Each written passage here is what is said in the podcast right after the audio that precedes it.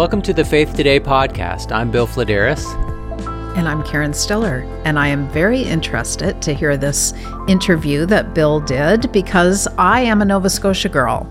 Bill, this is an Atlantic Canadian kind of piece, right? You got it. I talked to Anna Robbins, who is president of Acadia Divinity College, about something that they call East Coast Theology. It's kind of an initiative that they're doing where they are intentionally thinking about the place that they're in and all the contextual things that surround who they are as an institution, as a group of people, and then trying to emphasize that as opposed to like my question for her was, you know, aren't you trying to attract as many people as possible to your seminary? So don't you want to try to be everything to everybody? And she said, no.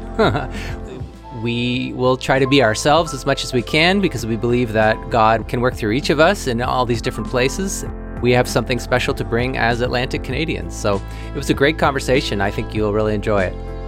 Cool. Okay, I want to ask you a question, and I honestly don't know the answer to this, so it's a little dangerous. But have you been out east? Have you traveled out east? Not to Nova Scotia. I've been to New Brunswick quite a few times.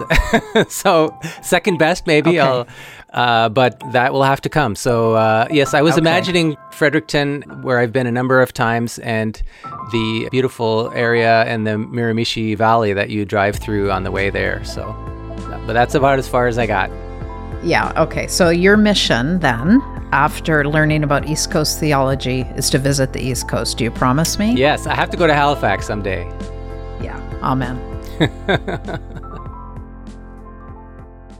On the Faith Today podcast today, our guest is Anna Robbins, president of Acadia Divinity College and dean of theology at Acadia University. Welcome, Anna. We're glad you're here. Thanks. It's an absolute pleasure. I have a bunch of questions that I'm dying to ask you, so let me jump right in. I'm thinking about the school that you work at at Acadia.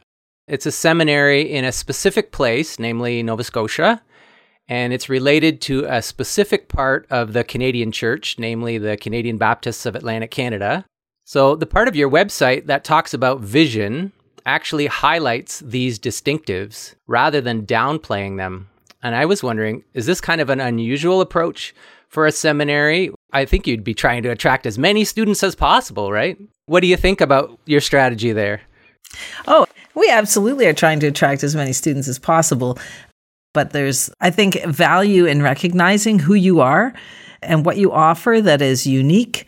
But it's also a fresh take for us because I think we're coming into a time in our school where we recognize that we have something to say, actually. And there have been times, of course, in times past when a lot of schools, particularly evangelical schools, I would say, would access kind of all the same materials, speak the same kind of lines. And I think there's been a recognition and a realization that God speaks in all places, in all times. If Jesus is truly present here in this place and time, then he speaks here in this place and time. So we're kind of interested in in our own context and what Jesus might be saying to us, but also through us to the wider church. So it's not just about being Baptist, it's not just about being Nova Scotian or Atlantic Canadian, but it's about how do we see the world uniquely here that might actually contribute something to our own understanding of who God is and how he works here, but also might be something that would be of use to the wider church.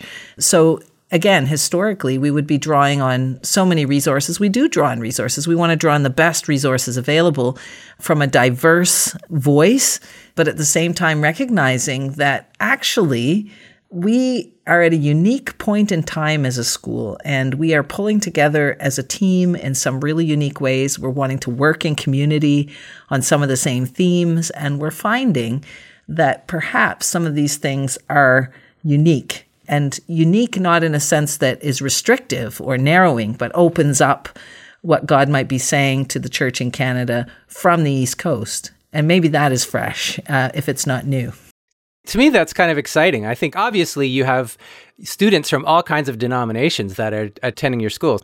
But I think teaching from that and thinking from that perspective of what can we contribute based on who we are, to me, that's exciting, I think, as opposed to a generic thing of let's downplay all those specificities because we want to, you know, we want to get as many people as possible. I know that you taught in the UK for a while at a different seminary. I suppose there are specifics to that institution as well that they would draw on. So I guess I wonder is this a strategy that you think every seminary should take, or is it? I guess it depends on what context you're working from, I suppose, right? Well, it does. And there, there are a couple of particular things. I mean, one is I don't think it's just a strategy. I mean, this is actually an expression of who we see ourselves to be. This is who we think we are. And we think it's time that we understood that better for ourselves. And maybe it's time that we took that really seriously in terms of our own theological work together. So, both in terms of how we research, how we write, how we teach, how we speak to the churches and so on. And we have a close relationship with the churches. So the churches understood this right away when we started articulating it, even though we're still working into what it means. It's going to take some time. But I think that every place has a context. If we think we don't, we're deceiving ourselves. And we've not probably wrestled on the East Coast with the significance of our context in some particular ways. So it's less a strategy and more an expression, I would say, of who we are and who we think we're becoming and how I mean, what better way to learn more about God than to see how God is working differently in different regions of our own country? And if we want the biggest vision of God possible, then we need to be able to listen to the voices from across the country. You made mention of my time in London, and I was in London on the faculty of the London School of Theology for 12 years. And there is a an urban sense where you don't have to lay claim to any specific location. Right. You're in London, everybody listens, you know, or, or, and if you're not listening, you'd better. And if I may say, sometimes we get that sense in the East Coast from some of our larger urban places in Canada, as if, you know, down east aren't you so quaint, but the real stuff is being done in elsewhere. And I think people have come to recognize that actually there's a uniqueness to Atlantic Canada that is of benefit to the rest of the country. And it's not a narrow voice at all. I look at our own faculty and we're increasingly a diverse group from different mm-hmm. uh, backgrounds, different countries, but we assemble here in this place where our geography is unique, our history is unique. We have to wrestle with what it means to be, you know, settler people, generations of settler people, and new settler people working together with people who have been on this land for thousands and thousands of years uh, in Mi'kma'ki a land where Acadians were expelled, a land where people of African descent have been here since the time of the Loyalists. So we sometimes have just brushed over all of these unique qualities of what it means to live here as if they're not really important, but they really are important. And if they haven't shaped us, then we need to at least reckon with why they haven't and sh- how should they shape us going forward. To me, that's really exciting. I went when I did an undergraduate degree. I studied at Redeemer University in Hamilton, and the big emphasis there was on a certain theological tradition. But I didn't feel like I had a sense of Hamilton being part of, you know, I'm studying here in this place in this time, you know, close to the Six Nations Reserve, close to steel industries. All those things are part of this community as well, right? So, anyways, I'm I'm excited about that that you're doing that there, and I do think it matches with indigenization of curriculum and stuff like that too, right? Like let's acknowledge our history, like you you mentioned, and work with that instead of just ignoring it. And, and this has been a huge thing for us, I would say, in our partnership with NAIITS and Indigenous Learning Community. We've been in partnership with them for almost a decade, and that's been really influential to us in, in reckoning what it means to be on the land, to have a real consideration of place and how that shapes who we are and how we think. And you don't have to have grown up here for that to be real because newcomers and people who have been here for generations, we all have to reckon with what it is to be in this place in this time. For me, the exciting thing is it recognizes that theology isn't some dead discipline, but that it's about reflecting on the life of Jesus and that Jesus is alive today and now. And, you know, I can look out from my office as I'm speaking with you here, and, and my view casts me across the Minas Basin, which is part of the Bay of Fundy, across to Cape Blomidon, and, and this is a place of rich history of all these things. And so, how can I sit here in this office and teach theology and think theologically without reckoning what it means to actually be sitting here in a place where Jesus is active and alive, has been forever, and continues to be day by day? And so, I think it reminds us really of the lived reality in Christ that we embody every day. And that really does excite me. You did an interview with our intern this summer, Matthew Neugebauer, And it had this quote that also went into this a little bit that you gave to him. And so I wanted to read it and just get you to expand on it a little bit. So here's the quote of what he said you said. Ultimately, East Coast theology, so this initiative that you're involved in now with which involves some book publishing and some other things thinking about context, is about equipping the church for mission, training local church leaders to be able to express a Christian voice in ways that are understood that isn't threatening, that is enticing, that is winsome, that is engaged with the world as we see it. So, what was interesting to me in that quote is where you're talking about threatening, other threatening theological voices versus winsome theological voices. Does anybody spend any time in social media these days? all right, all right. Why don't you elaborate on that a yeah. bit, though? Yeah, I mean, I think it's obvious that there, you know, as much of the world has polarized, so has the church on different views. And we're not charitable oftentimes, particularly in social media and new media, in expressing those views. And we're happy to have fights online that we would never have had in person, but now they spill over into in person. And I just don't see how that helps share the good news of Jesus, actually. And it sometimes becomes a huge distraction. And I think does look then to many people like a threatening place they don't want to occupy. And I think there are other and better ways of expressing what it is to believe and f- to follow Jesus Christ in the world today beyond those kinds of conflictual, aggressive, often unnecessarily political. Jesus is political, but you know, we get we get wrapped up in other agendas, I would say, apart from the mission to share the good news of Jesus with the world, which is our ultimate great commission. And so I think that there is a gospel that is I think the gospel is winsome by nature. It draws people. Jesus was winsome. He drew people to himself. And yes, he was not afraid to issue judgment when that was called for, but they're his judgments. And they were his judgments usually on the people of power and not on some of the things that we sometimes might choose to fight about. And, you know, I'm a theologian. I believe in advocating for what you think is the, the best way to see a particular doctrine or passage of scripture. I'm not against doing rigorous scholarship. In fact, that's a big character of what we do here. But it's ultimately to present the best picture of Jesus we can we can present is, to the best of our understanding as human beings. And it seems to me that that picture has often been presented as either first of all judgmental or aggressive and so on. Let me give you an example.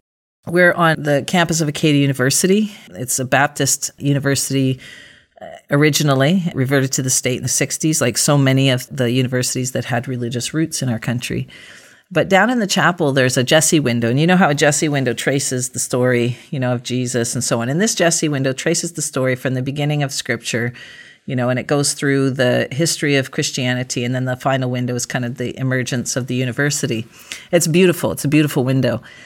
But the first window there is not creation. The first window is Adam and Eve being chucked out of the garden with the serpent mm. at their feet.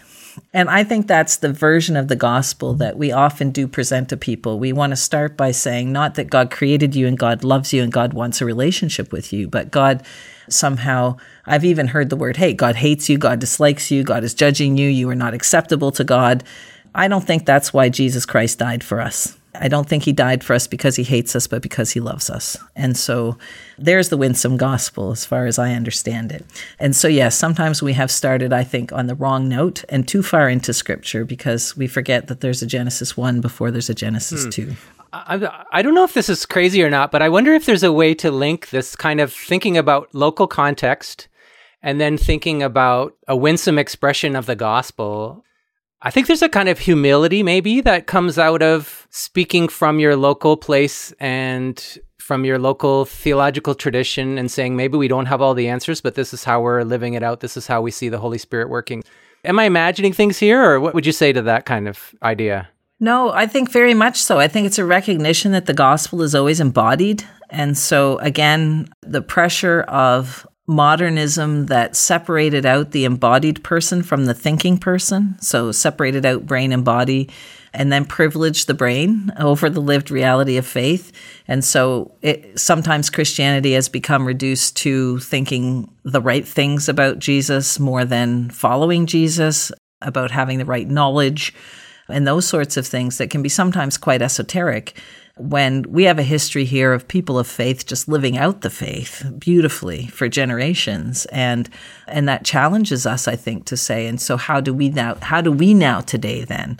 Is it about us finding our space online to fight about issues? Or is it about okay here i am in this place. I know my neighbor joe. He's his family's been here for you know 60 years. I'm going to go check on him today to see how he is I'm also intrigued, Bill, by the idea that Atlantic Canadians are known for their hospitality. They are. And and it sometimes is true and sometimes it isn't. But we were really interested in how how that bore out in the pandemic. I think Atlantic can- Canadians handled the pandemic very differently, for example, from many other places in Canada and elsewhere. And we were really interested in why is that? You know, what what is there that's unique about here that a lot of people woke up to notice they were covering Nova Scotia's response to the pandemic around the world, and and people started moving to Atlantic Canada in en masse. Yeah, and that's wow. still happening.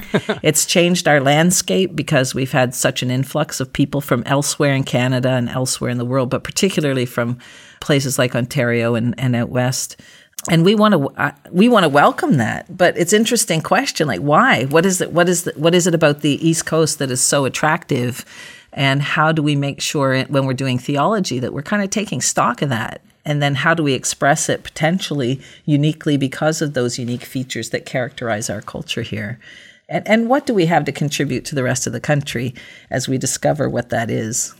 So, one of the things that I read about on your website from this new emphasis is that you're commissioning a series of books that are going to dig into some different topics from an Atlantic Canada perspective so some of them are looking at history. For example, I think one of them is about the 1918 influenza pandemic.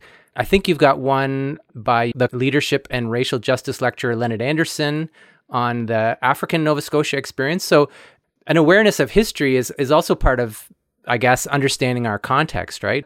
I wondered if you could just reflect a little bit on how you see that motivating or helping you make choices about the kind of books that you want to commission or the scholarship that you want to commission yeah, well, one thing is in, interesting that we knew as a as a faculty that um, we wanted to work on a project together. We've wanted to do that for a long time.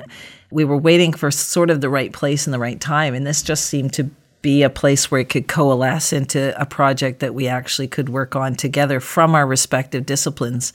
And I guess that's another unique thing about where we are now as an institution is it's very rare. It's a very rare thing for a faculty to bring all of their you know gifts and abilities and excellence and sometimes quirks and quirks and still really hang together and want and have the same vision that we're really all about equipping people to lead the church not as we wish it w- it was but as it really is.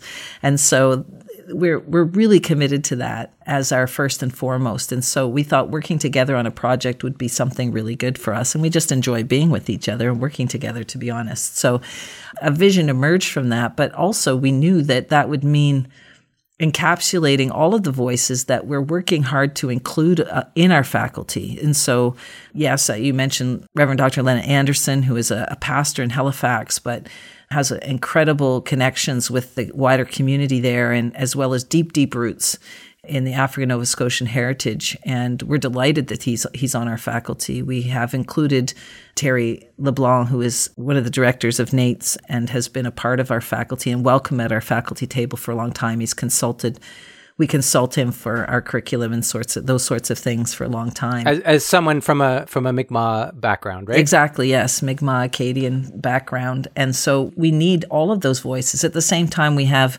people who have who are more recent immigrants from the United States, from Scotland, and then you've got those of us who, you know, I lived 15 years in the UK, but my my family goes back here as far back as you can get white people on the land. So we've got we've got this interesting mix, but we do recognize that we live in this particular place and time. So we have to do our work together because we know we have to hear each other. And so every single thing that we write isn't going to encapsulate all of that. We can't do that. But if we do a work together, then we can incorporate all of those voices. And as we do that, we're learning from each other. So as we've written these chapters, we actually sit together as a faculty on Mondays and present them to each other and we talk about them and what did I miss in mine and what are you saying here that's unique? And we're having fun actually going through that exercise. So it's teaching us as we go about each other and it's teaching us about the place where we're living together now. And we hope that what we're learning from that will spill over and capture the imagination of others who will read that and hopefully enjoy it and learn something. Do you have a plan of when this book would come out, or there is, is it more than one book? Yeah, we're, we're planning a series. We're hoping we'll be able to have one every two okay. years. Um, and so the one that we're working on now relates to the church and public health because we wanted to tackle first this idea of how do we hold our churches together when there's division in pandemic? How do we understand ourselves a little better in light of what's gone on with the pandemic and so on. And we've had the privilege of working with Dr. Robert Strang, who is the Nova Scotia Public Health Officer. You know, every province had their guru in the pandemic, and Dr. Strang is our guru in Nova Scotia. And he's also a believer and was very interested actually in how the church can move beyond its walls to, to address issues of public health. And so we thought, well, this is a perfect topic for us to chew on as our first kind of East Coast theology uh, volume. So we've met with him, and and he's writing the foreword and an afterward to frame it for us. Then we're planning a East Coast summer school, East Coast Theology Summer School, where we'll have our Simpson lectures in the evenings with Jonathan Wilson Hartgrove talking about the common good. Christianity and the Common Good.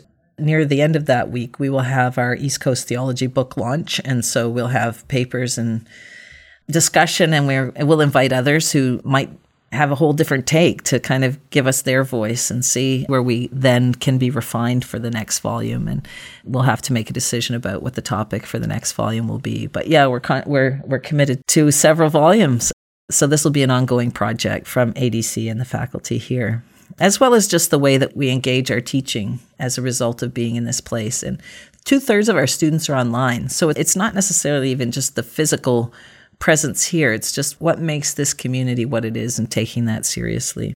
So there's the books, there's the summer school, there's the the teaching and we're discovering as we go. It's it's it is fun. It sounds fun. And eventually there will be swag. I, that's what I'm asked about more right. than anything. Where when are we going to get our East Coast theology sweatshirt? so I say, well, give me time. Well, I could see that it's a project that you're excited about. It, like it sounds very relevant. I can see like not everyone is a theology nerd, but I can see that there would be people that would think about the issues that are being raised and how re- they're very relevant not just to people in, in your geographical region, but to to all Canadians to be thinking about that and and how you know what does being a Christian have to do with how we respond to public health situations and that sort of thing. So kudos. That's I think that sounds really exciting. My other question for you that I wanted to ask about was about location in terms of your connections to Halifax. So Acadia is in Wolfville, which is I think like an hour away or so from Halifax, right? One of the things I saw on your, which is the the, the sort of the big city in your region, I suppose, if I'm as a non uh, Atlantic person looking at maps. It is the largest city in the region, yes, and the, one of the fastest growing cities in Canada.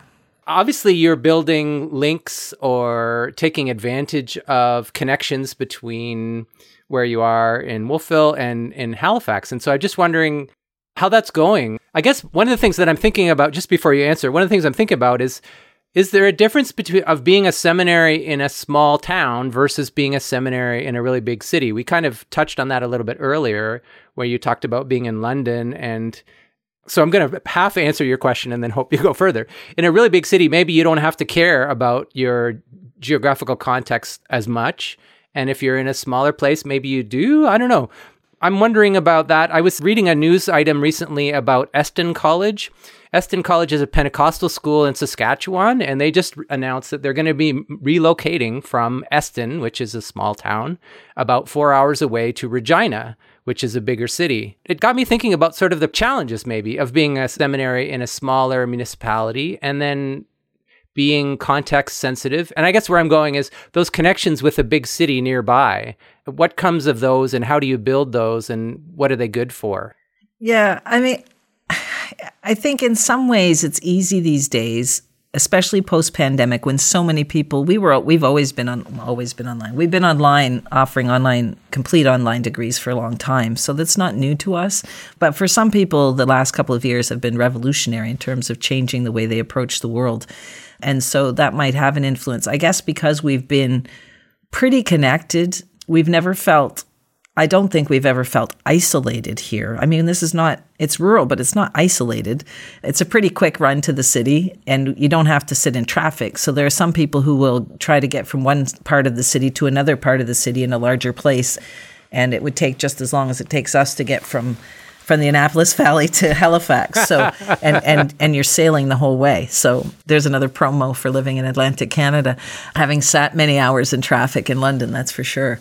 I think there is a difference, Bill. When you're in the city, I think there is a sense that you don't have to care or there's such a diversity that's just inherent there that you don't have to be as intentional maybe. And then sometimes you're not intentional and then it doesn't you know the things that you should be paying attention to you don't. It's harder sometimes i would say to hear the voice of god in the city. Mm-hmm. i used to have an exercise for my students where i would say i want you to take the tube train into the center of london and i don't want you to speak to anyone. I want you to go by yourself and i want you to look and watch and listen for god's presence at work. And for some, it was a really profound experience where they'd never really taken the time to be quiet in such a public, noisy space to see God at work and to hear God at work everywhere. And so I think it's needful everywhere.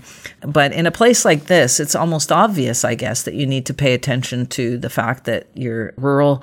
Our university is really tied in with the agricultural industry, particularly in terms of grape growing and, and some of the other local industries, with what it means to be a, a coastal community.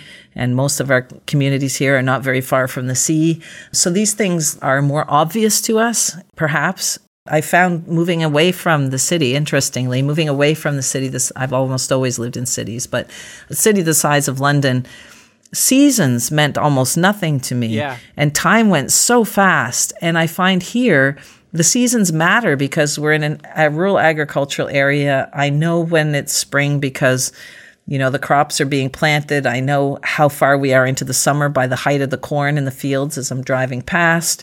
And I find that life has gone far more slowly than it used to. And for me, that's a gift. That's a good um, thing. Yeah. it is a really good thing. At the same time, people need not be deceived. We are not disconnected from the rest of the world. We are very well connected, not only with Halifax because it's so easy to get there, but we have a really close relationship with our churches across the region, with people outside of the region. We've had very close contacts and great supports from Toronto, for example. I was just out with the Western Baptists in Banff and Calgary. We're immensely well connected. And that gives us the opportunity then to compare and contrast what it is to live here with what it is to live elsewhere. When I first came back from the UK, it was interesting because I had opportunity to speak in a number of different venues right across the country, coast to coast. And that was a reacquaintance for me to my own country that I'd been away from for so long and really gave me fresh eyes for how different our regions are and what the richness that each region brings to the whole that can be a source of conflict or of arrogance or of feeling that you're inadequate. That's often been the case in the East Coast. Or it can be a great source of richness if we are able to listen to one another and so on. So I, I, I remain ever grateful for that experience and have had the chance to go across in different speaking venues a couple of times since. I find it an amazingly rich experience. So I guess, you know, connections with Halifax are all the time. Yeah. I mean, several of our faculty live in Halifax. Many of our students live in Halifax, but two thirds of our students are online, so they're scattered across the country and around the world. But we still think that how we teach and how we live here matters. But it is important for us to be increasingly connected with the city because it is one of the fastest growing cities in Canada. And we believe God is at work in that. And we need to be connected with that so that we can continue to be inspired with what God is doing in our region. It sounds uh, pretty biblical to me. I think Paul had something to say about parts of the body or whatever. I think the whole perspective, it sounds very human to me to say, let's be aware of our context and of our own specific history and our own theological tradition and not pretend to be super beings that know everything and are everywhere all the time. I just commend you for that. I think it's I think it's great. We'll see I guess we'll have to have some more seminary leaders on this podcast to see if they think the same, but we can all hopefully learn and benefit from each other's wisdom on that. Thank you for uh, taking the time to meet with me. This has been really stimulating, and I hope that our listeners will go away with a lot of food for thought. Do you have any last comments that you'd want to throw in for them as they're thinking about, I don't know, maybe thinking about going to seminary or uh, advancing some, taking some theological training? Yeah. Of course, the invitation at Acadia Divinity College is always open, and you can do any degree, any course from anywhere in the world, but it's live because we believe in relationship. So you're not going to be off on your own. Every course is connected, even though we're, we're using hybrid forms. So that's an open invitation if you want to see what it's like to study from an East Coast perspective, but one where we encourage, and this is what I would encourage everyone to do who is a believer. And you might get sometimes discouraged with where the, the state of the church is going and where is Christianity going in Canada and oh, it's all in decline. That may well be true, but maybe that's because we hitched our cart to the wrong horse for a long, long time. And Jesus is alive and well in this land. He wants to be known, and we just have to keep our eyes and ears open. So, whether you live in the country or the city or somewhere in between, whether you're on farmland or in the middle of the city, Jesus is walking around, and just let's keep our eyes and ears open, ready to see him at work, and eager to invite others to say, Come and meet a man who told me everything I ever did. Thank you for listening. Check out more podcasts and subscribe to Faith Today magazine for free at faithtoday.ca. This podcast is produced by the Evangelical Fellowship of Canada. If you enjoyed it, please rate or share it.